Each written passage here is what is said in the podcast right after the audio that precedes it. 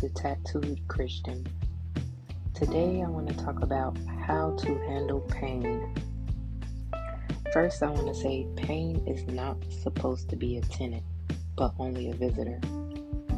I was watching a sermon once where it helped me learn all of these key tips, and I just wanted to share them with you. Your healing is at the exit, never the entrance. I'm going to say that again. Your healing is at the exit, never the entrance. So you're always going to get your healing on the way out of something, never at the beginning of something.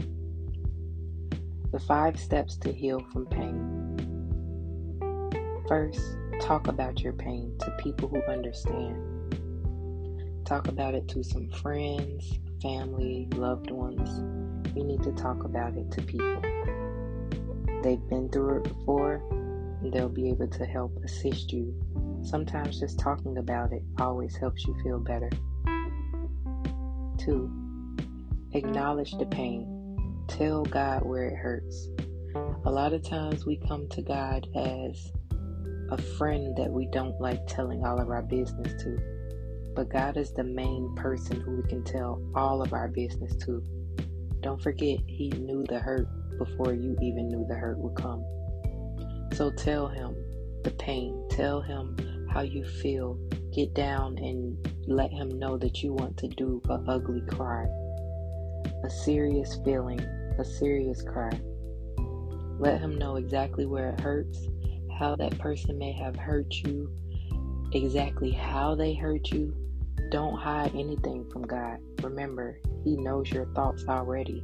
He knows everything that you want to say.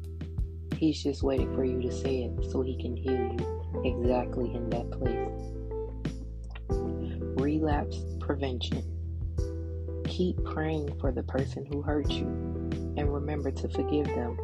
Forgiveness frees you, not the other person. Even if you can't think to forgive that person, start by saying it one day at a time. I forgive so and so for doing such and such to me. I forgive so and so for saying such and such to me. Even if you can't fully say the full sentence, just say, I forgive in their name. And also forgive yourself for beating yourself up and allowing that pain to seep in. Next is temple care. Care for yourself. Don't eat because of stress. Get out and do something good for your temple. A lot of times when we stress, we go to other things to fill that void inside of us, to feel that pain. Don't eat because of it. Don't turn to other things to try to fill that void. You need to take care of yourself and take care of the temple that God has blessed you with. Never punish yourself for the way that someone else made you feel. That's backwards. So take care of yourself. Do something that you love. Give yourself self care. Look in the mirror, tell yourself that you are beautiful, that you are strong, and also let them know that they are forgiven to yourself. The love of Jesus will heal you and help you get through. Seek God's word.